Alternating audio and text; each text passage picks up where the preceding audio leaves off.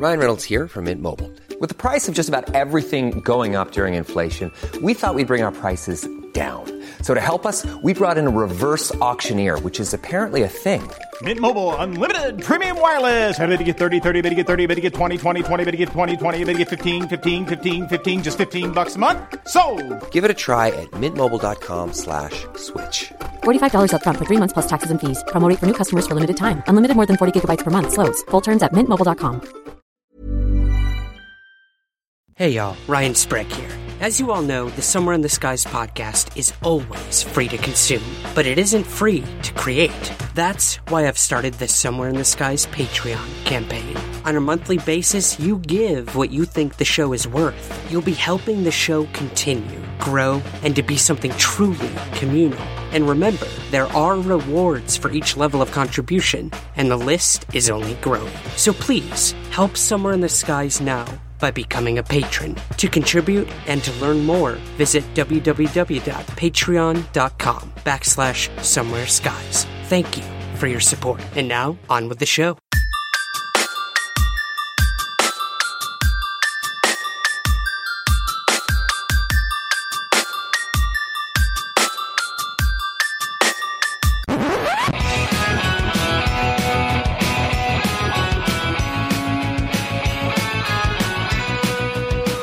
Course, we talk about UFOs plenty on this show. It's a subject near and dear to my heart. I have always enjoyed it, but I'm interested in it more than just for reasons of enjoyment. Some of the questions I have about UFOs include Is the study of UFOs something that's worthwhile in the broader sense? I mean, can we learn things from this study? And so I wanted to do a special roundtable with some friends where we would have some fun, but we would actually have some serious discussion about the merits of UFO research. You know, some of the things that we might stand to gain from studying it, what we may have already learned, and what the state of affairs in the UFO community is at present. So joining me are three of my favorite people, full disclosure here. And we're going to call this a Rogue Planet Roundtable today because all three of the folks here are contributors to Rogue Planet. If you don't know what that is, I'm sure you'll find out here in mere moments. So we'll go ahead and lead off with Jason McClellan, my man, my friend, and I believe the founder of Rogue Planet. It's a podcast, it's a website, and it's really kind of a state of mind. Welcome to the show, my man. Well, thank you, Micah. It's exciting to be back on the show, and I've missed you, buddy. I have missed you too. Trust me, we're going to do this more often. Also joining us, another Rogue Planet contributor, another wonderful friend of mine, Miss Maureen Elsberry. How are you? I'm great. Thanks so much for having me. Thank you so much for bringing that Sasquatch nutcracker in a hot. Oh, yeah, you know it. yeah, that's the kind of thing that we. I mean, you you got to have the right gear if you're going to have a serious discussion like this. But no serious discussion on UFOs would be complete without another friend and fellow podcaster, also a Rogue Planet contributor, Mr. Ryan Sprague of the Somewhere in the Skies podcast. How you doing, my man? I'm doing great, Mike. on my second cup of the world's strongest coffee, so I'm hyper and ready to talk about whatever you want, my man. Let's do this. Well, let's talk about that coffee for a moment. What is the deal with this coffee you keep talking about? I've got to try some of this. Absolutely. I stumbled upon this on the East Coast uh, a couple years ago. It's called Death Wish Coffee. So it's right there in the name, man. Um, the world's strongest coffee. I don't know what makes it that way, but I can definitely attest that after one cup of this, if you do not have something to eat, you're going to be shaking like a leaf, man. So definitely check them out if you can. Uh, deathwishcoffee.com. Uh, shameless plug, I guess, but um, I love it, man. I thought it would be perfect for someone like you. Sounds Uh, like yeah. some delicious sludge. Yes, it is. It is darker than midnight, I can tell you that much. Woo. That's right. Straight from the troughs in the back of the Mos Eisley Cantina on Tatooine, we have Death Wish coffee, not Death Stick coffee, by the way. but, well, you know, I am a coffee drinker. I'm definitely going to check that out because, I mean, this sounds like something I would really enjoy. My only question is are we talking about dark and strong in terms of the roast or in terms of the caffeination? Both. Absolutely both. I mean i'm usually a light to medium roast guy myself being a barista here in los angeles. I, I know i know my stuff about coffee but when i first had this one it hit me like a ton of bricks man. It's so dark so bold. So if that's your thing uh, I, I think you're really going to enjoy it. And it is from 1 to a 100 within seconds Wow. Okay, cool. Well, I'm going to remember that. Now, Maureen, of course, you're in Seattle. That's kind of like the coffee capital of the West Coast. So, I mean, I'm presuming you're also a coffee drinker, right? Uh, unfortunately, so um, the amount of coffee I go through at work is insane, but I'm trying to get a little bit more into the tea this winter. Ah. Kind of balance myself out. Uh huh. I hear you. Well, I tried that too. It doesn't work. You can just save yourself the trouble. Stick with the coffee. You'll thank me later, my friend. But hey, listen, for folks at home who don't know what Rogue Planet is, normally you'd save that for the end of the conversation. But Jason, I want to come over to you for a minute and just kind of have you tell us about Rogue Planet because all of you guys are contributors to that endeavor. My brother also has been a contributor to Rogue Planet over the years. I'm sure I'll probably contribute some stuff, including a plug for you right now. So, hey, let's hear about it. What is it, and what is its relevance to UFOs and sci fi and all the stuff that you guys talk about? Absolutely. So, Rogue Planet is our weird company that we started um, all the way back in 2013, I guess. And this is our media company is the simple way to put it, but more creatively, it is our weird and wild world, just where we explore all of the strange. We we like to say that we we explore and celebrate all the strange. So we're talking about UFOs, we're talking about Bigfoot, we're talking about ghosts, um, just anything weird and wild, just the mysteries of the universe. We're all exploring them together, and that's what Rogue Planet does. I love it. And part of the reason I love it is because, you know, I try to be a very critical thinker, very skeptically oriented. But, you know, I find that there's this kind of a weird breakdown where, you know, I could be as skeptical as I can be at times, but I can't dismiss all of the evidence that we see in terms of, let's take a subject like I know we're going to get into your UFOs. You can maybe explain 99%. And I think that the best researchers out there are of a similar kind of skeptical mindset. But then there are those minority of reports that don't seem to have a simple explanation. And so the weird divide that I see is that people who go to the far extremes of ideological skepticism, I mean, I feel like there's a leap in logic that's involved there. I mean, for instance, and I want to ask you guys all here in a moment about your favorite UFO cases and also the best book on the subject that you would bring to the table to get the conversation started. Kind of like a who is your daddy and what does he do kind of a thing here. You know, but for me, I'll, I'll lead off and tell you the case that comes to mind for me that is kind of a groundbreaking landmark case that makes us all kind of have to step back and go, look, I don't think we can easily deny that there's a phenomena here. Is the 2000 St. Clair County uh, UFO incident from Illinois. And this, of course, involved several police officers from different departments throughout southern Illinois late in the evening or actually early in the morning, all observing, and some of them at fairly close range, a large triangle shaped UFO. Now, the thing is, if it were a one off and they were all saying they're seeing some sort of a strange object that had never appeared in other instances in UFO literature in terms of the size, the dimensions, the appearance, and certain characteristics of its of its flight or behavior, that would be one thing. But this is a kind of UFO, these large triangles, and of course, maybe the best book on this subject was written by David Marler. Uh, black, or I guess Flying Triangles, estimate of the situation was that book. I recommend it to everybody out there interested in UFOs. But to me, that was like that benchmark where it's like, okay, look, not only do we have law enforcement sightings, not only do we have their real time audio recordings that were released in the police dispatch, not only do we have a book like David's where he talks about the radar data that was not only requested by some agency, that information wasn't released to him, but I mean, an agency, some government agency requested radar data from the nearby airport. But there were also civilian sightings too that came out years later. And what it all seems to point to is not only a consistent kind of UFO, but very credible reports from law enforcement officers. And yet I continue to see people who are ideological skeptics go, it was just a blimp. Nothing to see here. So I really like people who embrace the strange, but who go about looking at these things in a way that says, hey, what can we learn from them? So I want to go to each of you guys now. Do you have favorite UFO cases and maybe a book that comes to mind? Uh, Maureen, let's start with you. Ladies first. Favorite case the reason why it's a favorite or what you think we learn from it, and then a book you think everybody should read. That's a really tough one because there's a lot of cases where I was really intrigued by and followed really closely, but that I don't necessarily have made up opinion really strictly like I believe this is really unusual or maybe there's an explanation. Um, but one that really hasn't been talked about a lot that we covered back in 2009 um, and I honestly don't know if there's been an update because this was largely covered in Spanish, and I would like to look into this further. It was this cigar shaped object that um, passed over a dam in Argentina, and about 100 people witnessed it, and it caused um, the entire town a blackout like a few minutes later.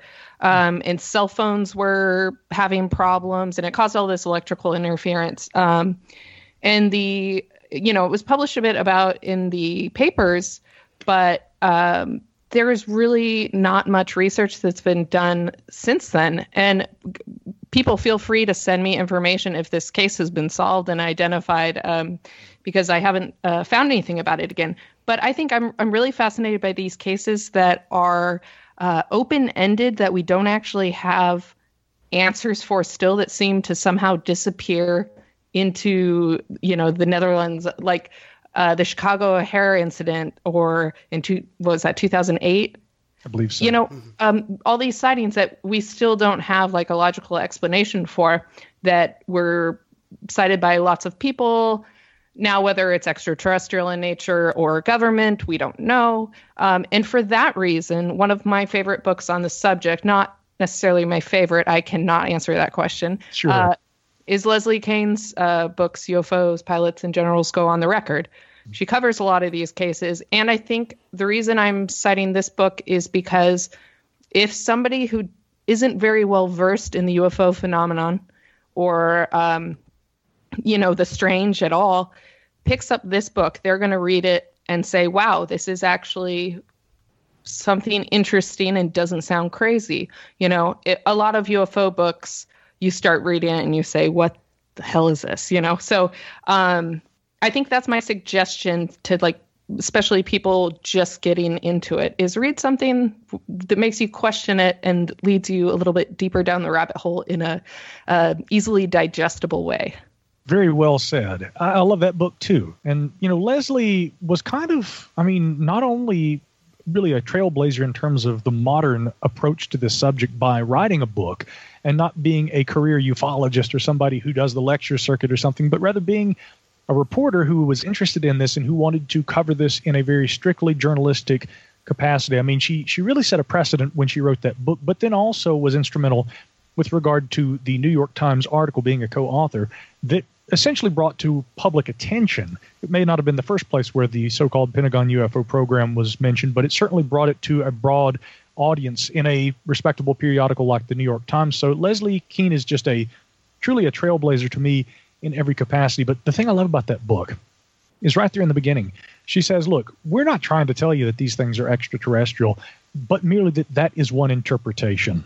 And even though I have really strayed further and further from that over the years, some of the more recent dialogue on this subject has kind of caused me to go, but you know, until we know exactly what we're dealing with, I guess that has to remain on the table. It is maybe you could say at least as likely or more likely an interpretation of some reports than or you know than a lot of other pet theories that exist. So I mean, she's been very careful in how she says, look, we need to not completely dismiss that. We just need to be careful in making that connection. So really, I mean, we don't know what UFOs are. This is a subject that is interesting, and I think it's worthy of further study. And she's done probably the best job communicating that to the public. So I completely agree. Ryan, let's come over to you. Um, a favorite book and a favorite case that really is kind of instructive, or for other reasons you find it to be important. Sure. I, I mean, as for cases, I think for me, uh, back in 2013, I sent one of my first FOIA requests for uh, any information on UFOs, and most of them came back with nothing. But I landed the uh, 1976 Tehran UFO incident. That was the one that I actually got documentation back on.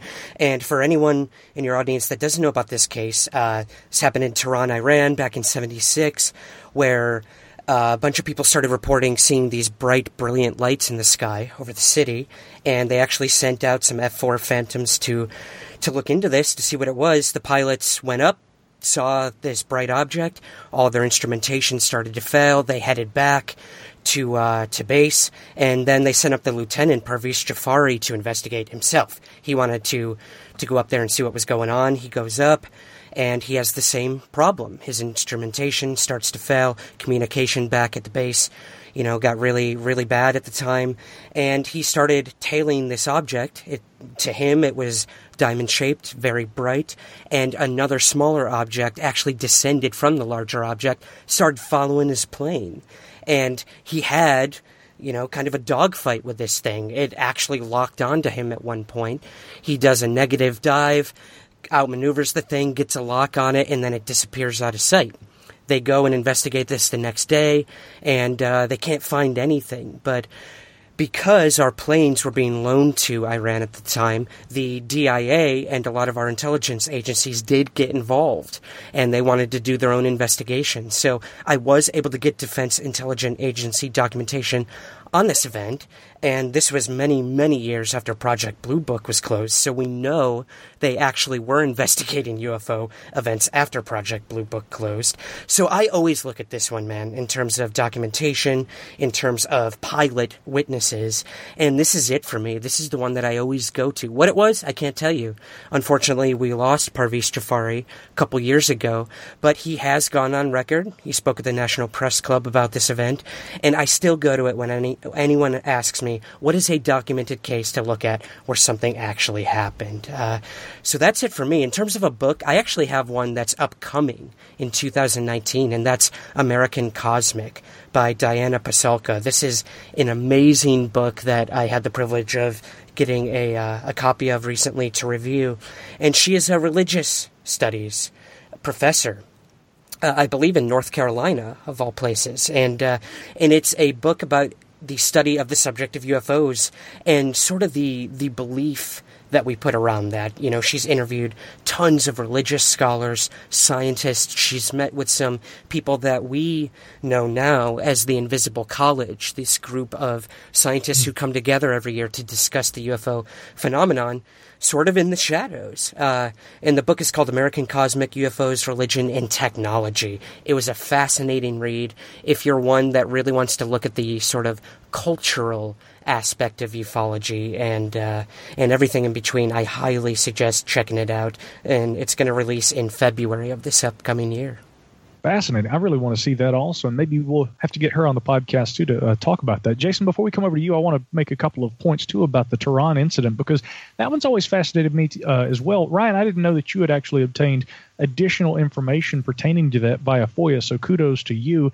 Again, that's one of the most interesting areas of UFO research right now where we are continuing to find new things. I've spoken with you, of course, just now about that, but of course in the past on this show, I've had Paul Dean on, and he found two similar instances with programs that date back to the Vietnam era. Have Fear and Lethal Chaser were the names of these uh, Vietnam era uh, studies, where basically they were trying to ascertain what these strange egg shaped objects that gave off blue light as they flew at incredible speed over the Viet Cong, uh, you know, some of the actual battlefront during the conflict. I mean, what these things were, they were trying to determine if this was some sort of enemy technology.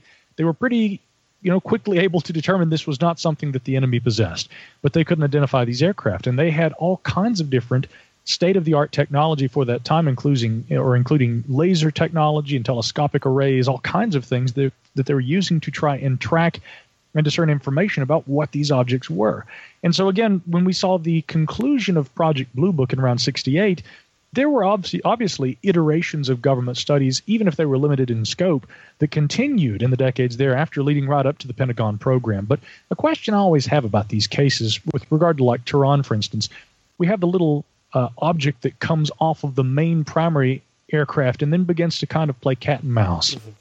You see that an awful lot in UFO literature where someone will begin chasing an unidentified aircraft or object, and then the object will circle back around and get behind them, or it will go directly for them and be on a collision course. What's that all about? I mean, is it is it a completely just a tactical maneuvering? Is there a curiosity? One has to wonder exactly what the mindset of the what do you call it a pilot we don't know but i mean what is the the motive or the intention of the aircraft when they do this uh, for me, man, I, I honestly think it's the probe of a probe. I think the, the main mothership, as we'll call it, is a probe sent here maybe to monitor us. I don't know. If we're going to get really hypothetical and say it is alien, maybe that's it. And then this is another object coming out to uh, scope out the surrounding circumference of, of the threat, possible threat to itself. I, I don't know. I know that's a little out there, but again, I'm on my third cup of this this coffee here. well, you know, again, the the hypothesis of these aircraft being probes of some kind uh, coming from a, a, larger mothership that may even be outside of Earth's atmosphere. I mean, that goes all the way back to the early days of ufology. So it's not a new idea, but it was an interesting one at the time it was put forth. I still find it interesting today. Again, we just need to look at all the possibilities. A skeptical interpretation of that incident was that there was simply a planet, Venus probably, that was the light, and that the equipment malfunction was just because they were rickety old jets. Mm-hmm. U.S. made aircraft, by the way, but They basically had equipment failings. You know, that happens all the time in government, guys. Nothing to see here. Jason, my man, let's let's talk about your favorite case and then the book that you'd recommend too. I think I'd probably go with Colares. Colares is a Brazilian island, and there was a wave or flap, I guess, of UFO incidents that took place there around 1977. And this is one of the freakier UFO cases, UFO instances, because these UFOs physically harmed people. They, sh- they, they were balls of light. They shot like lasers at people and burned skin and caused paralysis and other health issues. Um, government was called in, the military, because the nearby villages where people were freaking out. They didn't know what to do, so they wanted military uh, assistance. So the military came in and launched this operation to figure out what these things were that were flying around in the skies and shooting people. Um, so the military conducted an investigation there. The military uh, operatives themselves witnessed these UFOs, some of them diving in and coming out of the water, uh, just really remarkable stuff. Allegedly, they also got hundreds of photos and video of these things too. That has been heavily researched, heavily documented. I think some of the government uh, files on that operation have come to light now. I haven't personally seen them, but I know that um, researchers in Brazil have been working with the government for years trying to get some of that stuff out to the public. Um, AJ Gevaerd is one of those individuals in Brazil who who worked tirelessly with the military to get that stuff out. The general um, who I think he was the general who was leading that investigation at the time. He is now deceased, but um, I think he was very vocal about the whole whole flap as well. So he went on record talking about it. But again, one of the weirdest to me, one of the freakiest, because when you hear about UFO UFO sightings, UFO cases, it's usually somebody saw a UFO and that was that. But when you have these UFOs physically attacking people, that's where it gets freaky. Absolutely. What about a book? A book. Would it be tacky? See, I, I, think it would be tacky for me on this show to suggest the UFO singularity. Ah! but it would be tacky. all right, so I, I, won't go there. But you know, not to not to be a cheater, but I have to echo what Maureen said. That's always my go-to when people ask about a UFO book. I always refer people to Leslie Kean's UFOs, generals, pilots, and government officials go on the record because that is a very straight-laced, just you know straightforward book about credible credible people in their own words talking about their personal experiences. And these aren't just random people that nobody knows. These are high ranking military and government officials and pilots you know so their their testimony lends a little more credibility. Like maureen said it's it's more digestible to the general public. And i think it's a, a great entry like maureen said to, to start going down that rabbit hole. But it is uh, you know a very very easy entry into UFO studies, and you paints the picture of hey, this isn't just some crazy thing that only a few weirdos see or claim to have seen UFOs. All these high-ranking military and government officials are also seeing these things. Yeah, again, that I couldn't uh, express to you how glad I am that two of our panelists here from Rogue Planet have recommended that book because I think it should be the go-to for the modern era. It's a very strict and sober kind of look at what this phenomena could be. It's not a bunch of speculation. I want to come back to the Colares uh, case here in just a second here uh, because that was mentioned by one of my favorite UFO researchers of the last uh, several decades in one of his books and also a book that I would recommend. But, you know, you mentioned a book that I wrote, The UFO Singularity, and it's funny because that was a really speculative book. And yet, of course, the books that I tend to recommend are much more objective and almost go about UFO uh, studies in a journalistic and also a, a, a historical uh, method, you know, or they imply a historical methodology, as Leslie Kean did, and also uh, as David Marler does with his Triangle UFOs book. But, uh, you know, I feel in a lot of ways, like with the UFO singularity, I almost failed to get, uh, in in terms of trying to get my point across. And I'm sure I may have critics out there that would laugh and and rejoice at hearing me say that. But let me qualify my statement, you know, because I think that, you know, in looking at this phenomena, we all too often go to the whole ET and extraterrestrial you know, the ETH or the ET hypothesis that that is the best and most likely explanation for UFOs. it may or may not be. Again, I say it remains on the table. I'm not so sure that it's the only hypothesis we should be looking at. And so, you know, I wrote a book that was looking at other hypotheses. But again, I'm the kind of person, I don't know about you guys, and maybe you guys can talk about this, but I like to put forward ideas for sake of conversation so that we can try and reorient our thought about a subject without necessarily endorsing it and saying, therefore, that is what I think these things are. I guess what I took for granted with my own writing on this subject is that most UFO researchers uh, who are speculative do tend to kind of marry their own belief system to what they're talking about. I don't. I never really have because I don't know what these things are. So that's the reason I really I'm with you on the Leslie Kean book because she doesn't commit to any theories. But there is a side to this where I think we do need to speculate because we we haven't quite figured out what this phenomena is. And science does proceed in such, in such a way that sometimes we have to speculate and form hypotheses, but then we also have to inst- institute a test for falsehood. We have to be able to falsify our theories so that we can rule out what is least likely and work toward a more probable conclusion. With UFOs, I haven't seen a whole lot of, you know, methodology, and I haven't seen a whole lot of, of, of you know, of careful consideration put toward this subject over the last several decades in the context of, you know, a collective group of ufologists saying, look, let's let's all come together and let's try to reach a consensus on what we think this is. Some people would argue that no, no, come on, they all think it's it's aliens, but obviously they don't. I mean, I think that there's so much divided opinion about what this phenomena represents. Maureen, I'll come over to you for a moment. I mean, is there some way maybe that we could that we could try to orient our thought on this subject a little better that we can find common ground and therefore as a community kind of say okay we as the ufo community we all kind of have different ideas but we think this is what's most likely. How can we do that? I wish that we possibly could, but I think that currently um, the way people's mindsets is a lot of the time within the UFO community is I believe what what I believe, and so I'm going to set out to prove that this my theory is true, which is not the way it should be. What it should be is like you said, let's all try to figure out what this is. That's the way to solve it. It's that time of the year. Your vacation is coming up. You can already hear the beach waves, feel the warm breeze, relax, and think about work. You really, really want it all to work out while you're away. Monday.com gives you and the team that peace of mind. When all work is on one platform and everyone's in sync, things just flow wherever you are. Tap the banner to go to Monday.com. This Mother's Day, celebrate the extraordinary women in your life with a heartfelt gift from Blue Nile. Whether it's for your mom, a mother figure, or yourself as a mom, find that perfect piece to express your love and appreciation. Explore Blue Nile's exquisite pearls and mesmerizing gemstones that she's sure to love. Enjoy fast shipping options like guaranteed free shipping and returns. Make this Mother's Day unforgettable with a piece from Blue Nile. Right now, get up to 50% off at BlueNile.com. That's BlueNile.com. Burrow is a furniture company known for timeless design and thoughtful construction and free shipping, and that extends to their outdoor collection. Their outdoor furniture is built to withstand the elements, featuring rust-proof stainless steel hardware, weather-ready teak, and quick-dry foam cushions.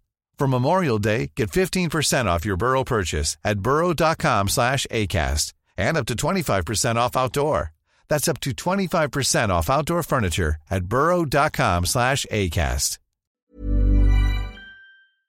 Um, yeah, it'd be great if, you know, I, I think outside of, of the Mutual UFO Network, who has some process within how they investigate things, there should be, um, I think, like, hey, let's all get together. We're a young guard of, of UFO uh, researchers, you know, um, and develop a process. And, and let's all try to figure this out. Let's break the research up. You take this angle, you take this angle. Let's rule out all the possible um, explanations before we settle on something. Let's try and figure this out. It'd be great if we could do more like, you know, SETI even does crowd-funded research. But unfortunately, within this community, we have that uh, personal prejudice that that people have on their their own beliefs, so to speak, and I'm not sure how we fight against that.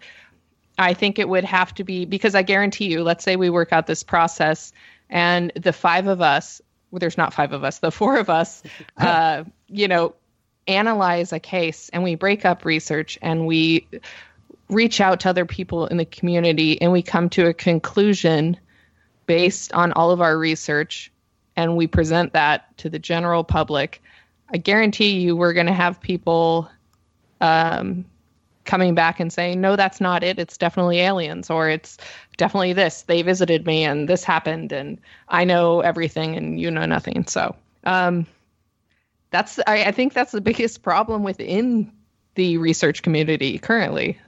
Yeah, I think it extends to, I mean, you know, even the sciences. I remember seeing a uh, uh, article by then, I guess he was the the editor of the Lancet uh, journal, and he had said that uh, unfortunately a lot of what we publish could be called pseudoscience because he said the peer review process is not always working in terms of scientific accuracy. It often is working in toward in terms of bias confirmation on part of the peer reviewers.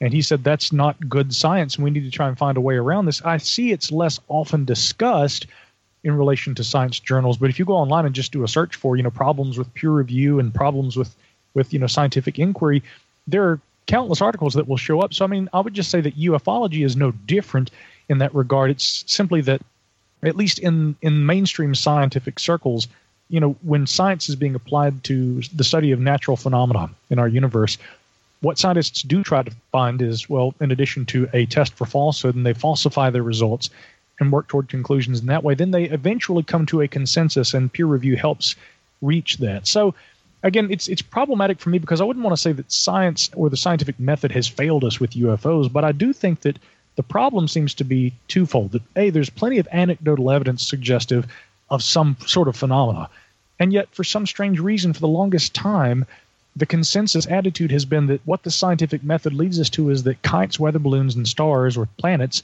can explain all these cases. That seems extremely illogical to me. I want to come back, uh, as I said, Jason, uh, to the Colares Brazil cases because, in terms of people who have tried to apply science to this subject, uh, there was one who wrote about that case, and he included photographs of his investigations and went there on site to look into it. This was, of course, Jacques Vallée, and he talks about this in his book Confrontations. Now, no UFO researcher is perfect. I get it. But Jacques Vallée was a man who tried to look at this subject scientifically.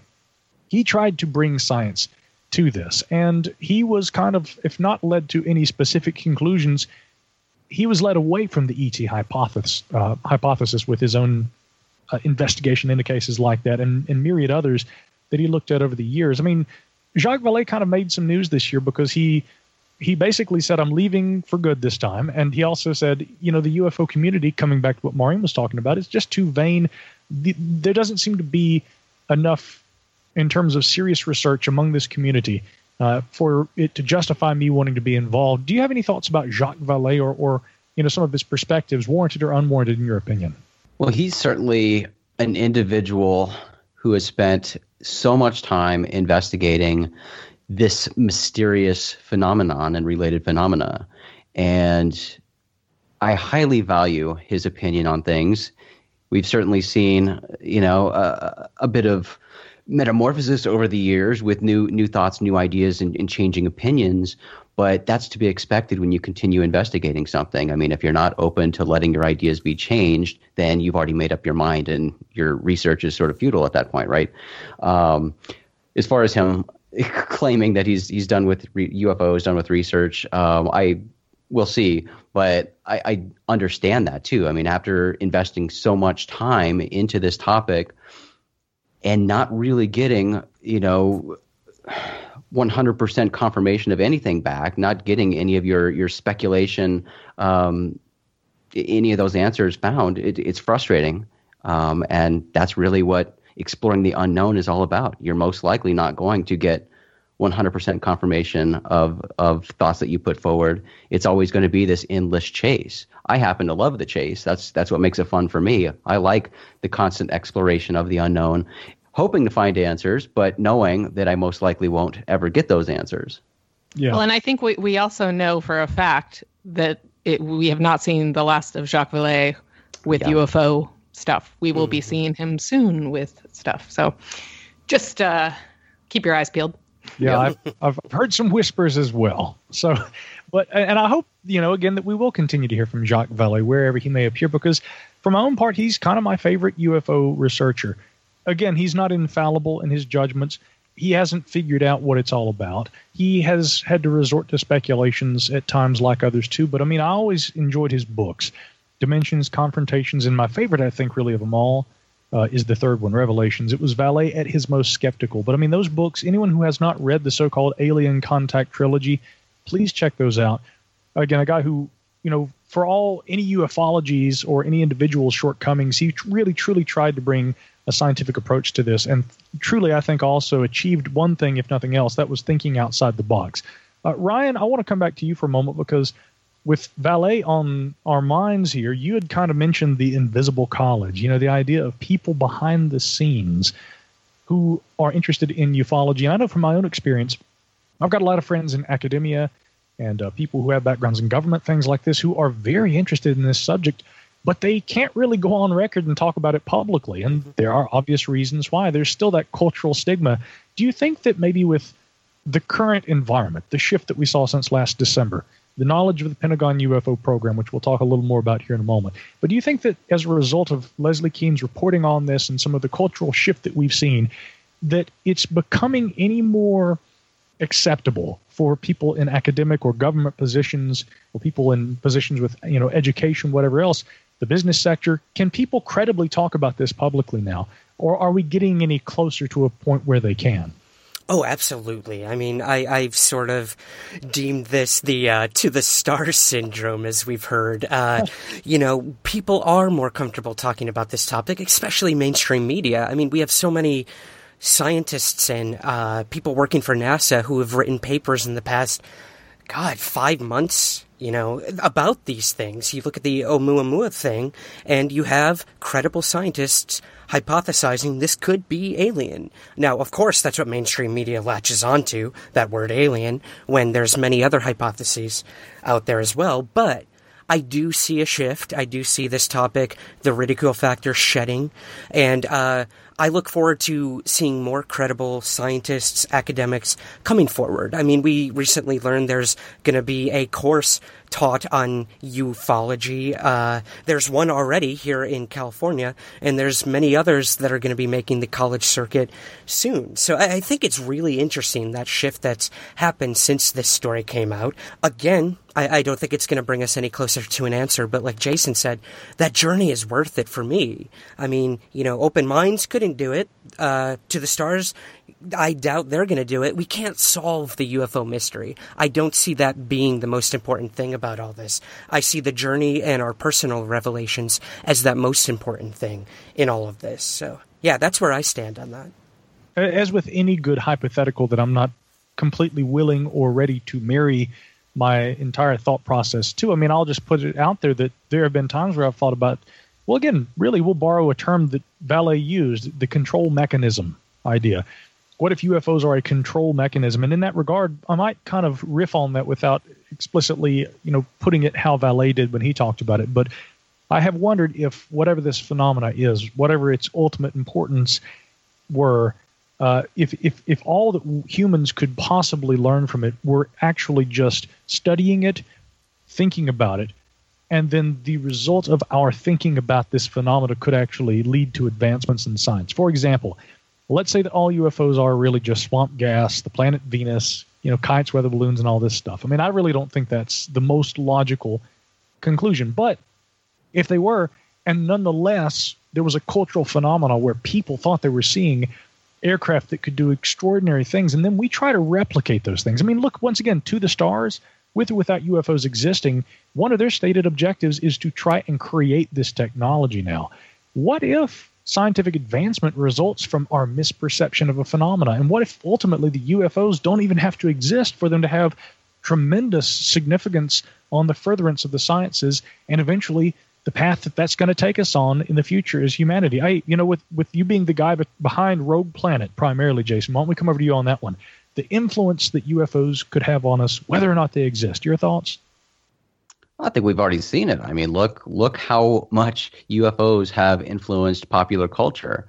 I I think I don't know when know whether bad, but it certainly is it's caused it's caused the whole industry. I mean, UFO lore is so massive, but you know, look at Hollywood, look at uh, the nice roundtable we're having now. You know, it it fuels so so much thought, so much just guessing and hypothesizing about what could be.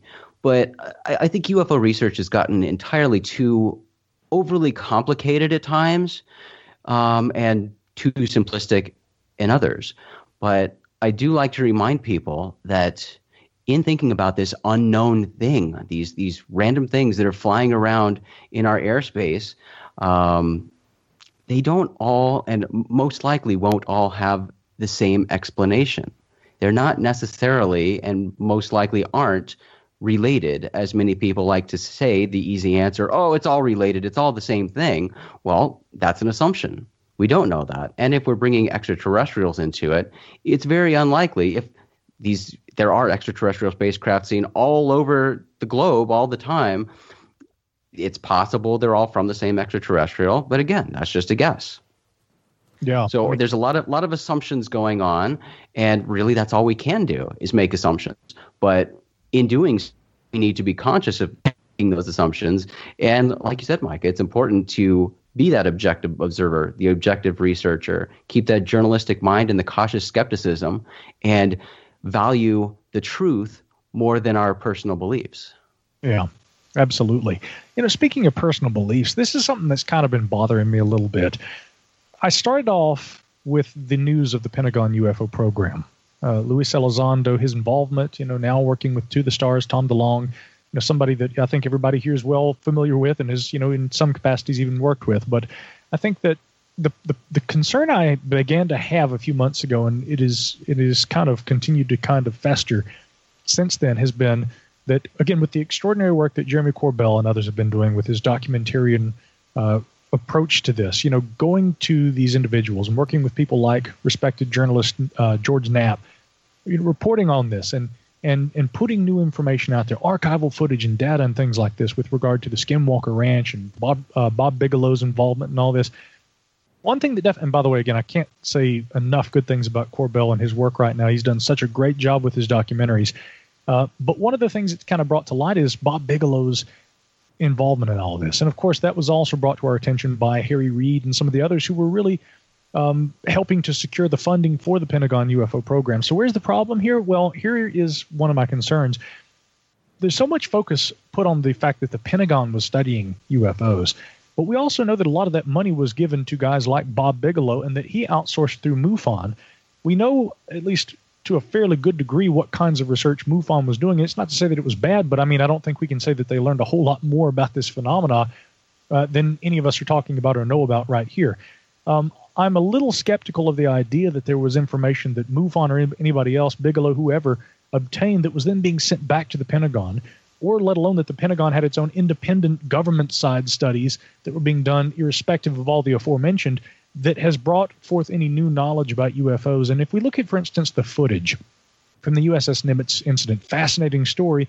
But even with this high tech, I mean, extremely complicated visual system known as the Raytheon ATFLIR system that's being utilized by the Navy jets in question, highly advanced technology, and yet the footage that we have still doesn't really help us piece together many more pieces of the puzzle. Am I wrong to say that I'm concerned about the hype that has really kind of followed the reporting on the Pentagon UFO program. Is there more to this story, or is there actually maybe a lot less than has been made uh, by those who've been talking about it? Maureen, let's start with you. What are your thoughts about the whole program and really the efficacy and the merit of it?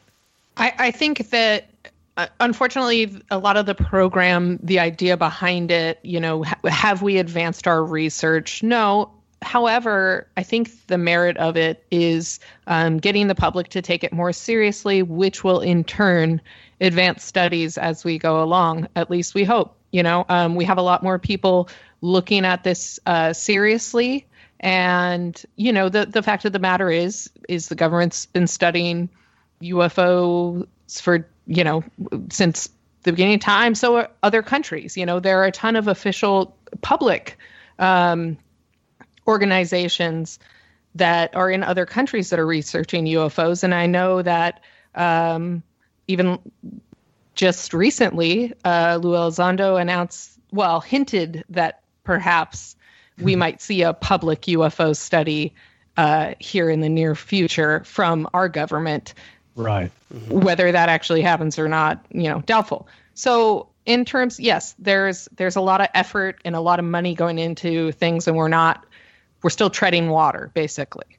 Um, but I think there's merit to it in the sense, like I said, that it, it is bringing a more positive eye on the phenomenon and people are starting to realize that you know it's it, the idea isn't crazy that there are unknown objects flying around and we don't know what they are. Are they extraterrestrial? Are they uh, military? Or what what's going on? Because as far as i'm concerned any um, object we don't know what it is flying around our airspace is a potential threat. Yeah. is it a threat? We don't know what it is. So um, so yeah i think it's a fine line. So we're, I think, analyzing how that money is being spent. And yes, was MUFON the right place for Bigelow to be, you know, outsourcing work to? Probably not, because there's a lot of bias within the organization. I'm always uh, one of those people that, you know, send it to like if you're sending samples of of metal objects or something that you think might be possibly extraterrestrial in nature don't send it to a lab where the person is active in the UFO phenomenon because you're setting yourself up for failure in that case, I think, personally. Um, you know, I, I, think there has to be so much objectivity in research uh, within this whole field of study that we have to be very careful where we're putting our dollars. I don't know. That's that's my uh, two cents on it. I completely agree. And just two things I want to say. One, Luis Elizondo, you know, I think he's been a fantastic spokesperson. Every media appearance I've seen him do, he's done a, a remarkable job talking about, you know, what little we know. But, you know, again, phrasing this in terms of, look, we, we're not saying they are this, but there are two points we need to keep in mind that we can't identify them, and that, yes, whatever that is, even if there's no apparent threat that's been indicated in terms of the actions or capabilities, nonetheless, this is something that should be of national security importance. And it's shifted my whole perspective.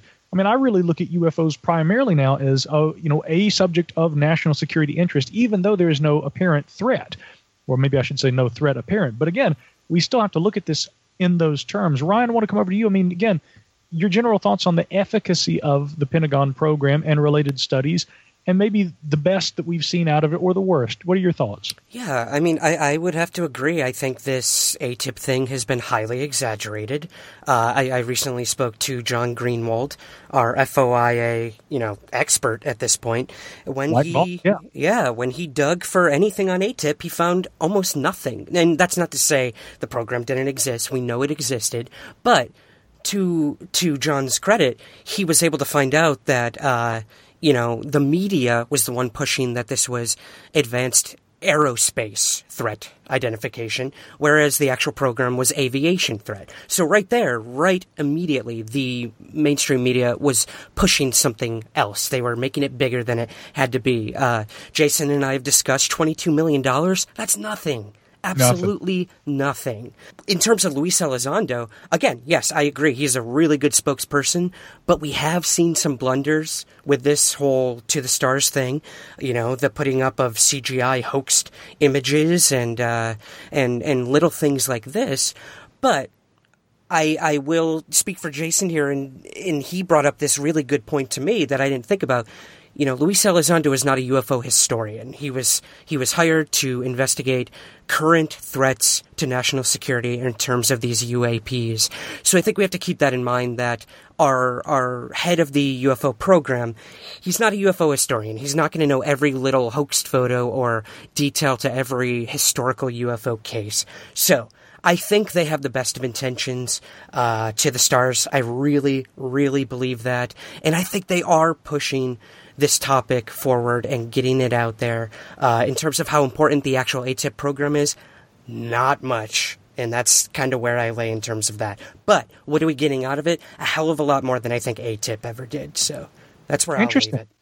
Yeah, yeah. And Jason, before I come back over to you too, uh, I, I agree. I think that the the most proactive feature of this entire affair has not been what they actually achieved with said program, which seems, by the way, to have been kind of like an I don't want to say that there was no such program, you know, but then again, how better to keep something out of the purview of FOIA than to not actually designate a program and give it an official name, which might in part, and I don't know that I've heard anybody else put it quite that way, although there's definitely been talk about that kind of idea that th- there may not have been one singular official name or acronym because, of course, it first came out advanced aerospace. That later was changed to aviation. But then, of course, Paul Dean and I talked about this, and a number of others have touched on it too the idea that there was this advanced weapons systems application program, which was almost a predecessor or an umbrella that encapsulated the whole ATIP thing. So again, the fact that we can't decide on the official name or whether there was one organization or if its name changed or the purview or the focus changed seems to indicate to me that there was almost an intentional uh, amorphous element to it. How better to be able to keep it off the books? And hey, like John Greenewald said, he hasn't managed to get anything via FOIA. But then again, our good friend Alejandro uh, recently told me that I think he had uh, filed an FOIA request as well and was told that there were like four or five hundred requests about that same subject ahead of him. We may still be waiting on those results for a while, for all we know. Paul Dean told me the same thing. There are a lot of people asking. We may have to wait and see if anything else is forthcoming. But Ryan, I definitely agree with you that even if we can't say that the scope of the program itself has given us new information, the cultural impact of knowledge of it has seemed to shift the direction of UFO. Uh, well, actually, I should say that in terms of making it like a household name, UFOs are kind of not only becoming something that people talk about again, but once again, there's a bit of a credibility factor. It's at least improved somewhat. Jason, it's a little sad, though, isn't it, that it takes knowledge of a government program looking at UFOs to get people to feel like they can talk about it again. Yeah, that's right. But, you know, I mean, anytime there's a, a big blow up of a, a UFO related story in the media, that gets people talking. Uh, I can't tell you how many times just, just this year, this past year, uh, there were great UFO stories in the media, and people, I would have people at work come into my office and want to talk to me about, you know, what I thought about this UFO story. yep. Yeah. It's it's just cool that that happened in a public setting, you know, completely removed from UFOs. And a lot of these people, I don't think they had any idea that I'm involved in UFOs. They just wanted to talk about it. Um, but certainly once they found out, that the floodgates have opened. That that happens. But I find this whole program and the news of it fascinating and, and how rapidly it spread and really the effect it had on the UFO community. You know, I, think that's where much, if not most, of the conversation about this has happened. And again, we come back to a lot of speculation, a whole lot of speculation. And people uh, love to jump all over things that Lou Elizondo says and, and read, in my opinion, way too much into them. Certainly more than I think uh, he's intending. And it, to Ryan's point of you know Lou's knowledge on the UFO subject, again, it wasn't his job to be a UFO expert. He was just a person who uh, allegedly was in, in, charge of running this program of, of looking into these potential threats. But you know, even just I think it was recently. Um, I will say last night is that as of when we're recording this, it happened last night. George mm-hmm. Knapp did a, a, a wrote an interview that he did with Lou Elizondo, a recent interview, and Lou mentions about how you know something big could potentially be a, a potential like Maureen said, a investigation program in 2019. We'll see, but he also mentioned how something about the volume of military like airplane encounters and things that are happening and documented like this was some new secret revelation. We already know that.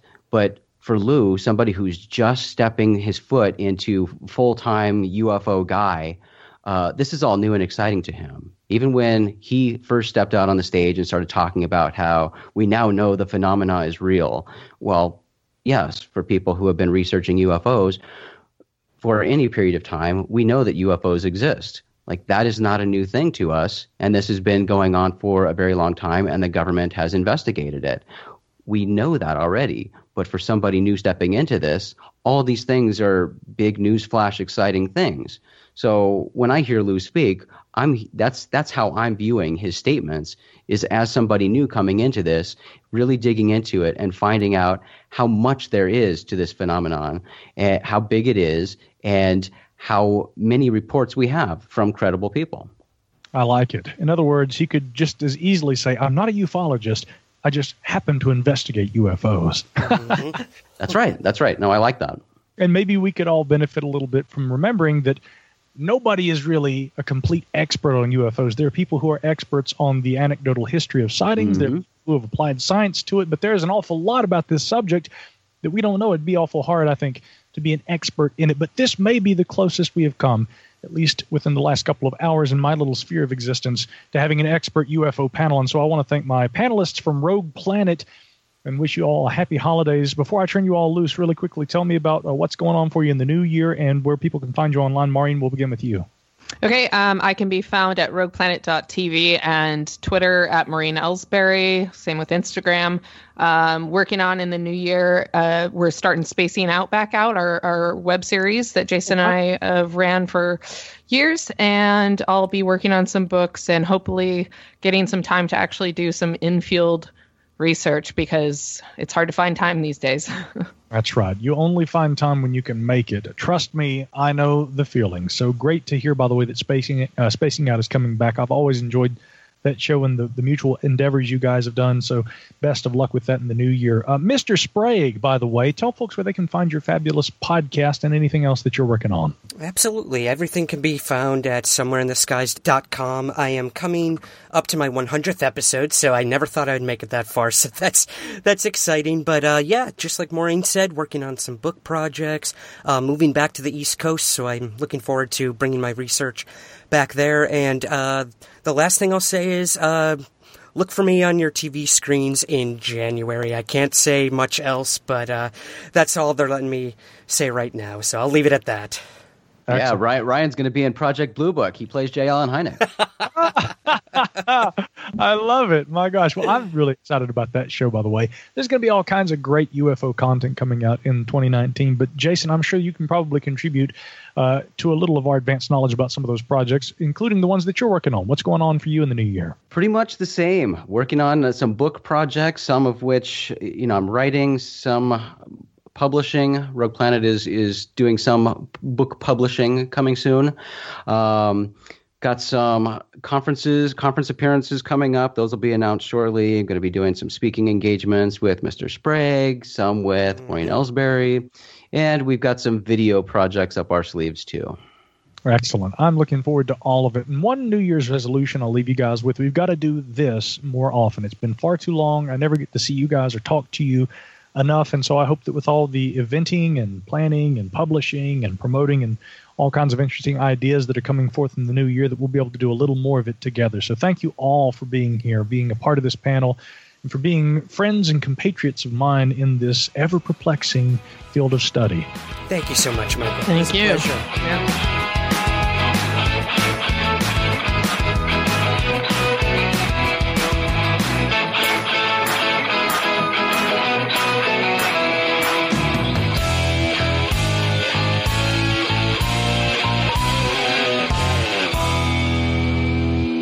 Somewhere in the Skies is produced by Third Kind Productions in association with the Entertainment One Podcast Network. To learn more, visit entertainmentonepodcast.com. Here's a cool fact a crocodile can't stick out its tongue. Another cool fact you can get short term health insurance for a month or just under a year in some states. United Healthcare short term insurance plans are designed for people who are between jobs, coming off their parents' plan, or turning a side hustle into a full time gig. Underwritten by Golden Rule Insurance Company, they offer flexible, budget friendly coverage with access to a nationwide network of doctors and hospitals. Get more cool facts about United Healthcare short term plans at uh1.com. Even when we're on a budget, we still deserve nice things. Quince is a place to scoop up stunning high end goods for 50 to 80% less than similar brands. They have buttery soft cashmere sweaters starting at $50, luxurious Italian leather bags, and so much more. Plus, Quince only works with factories that use safe, ethical, and responsible manufacturing. Get the high-end goods you'll love without the high price tag with Quince. Go to quince.com/style for free shipping and 365-day returns.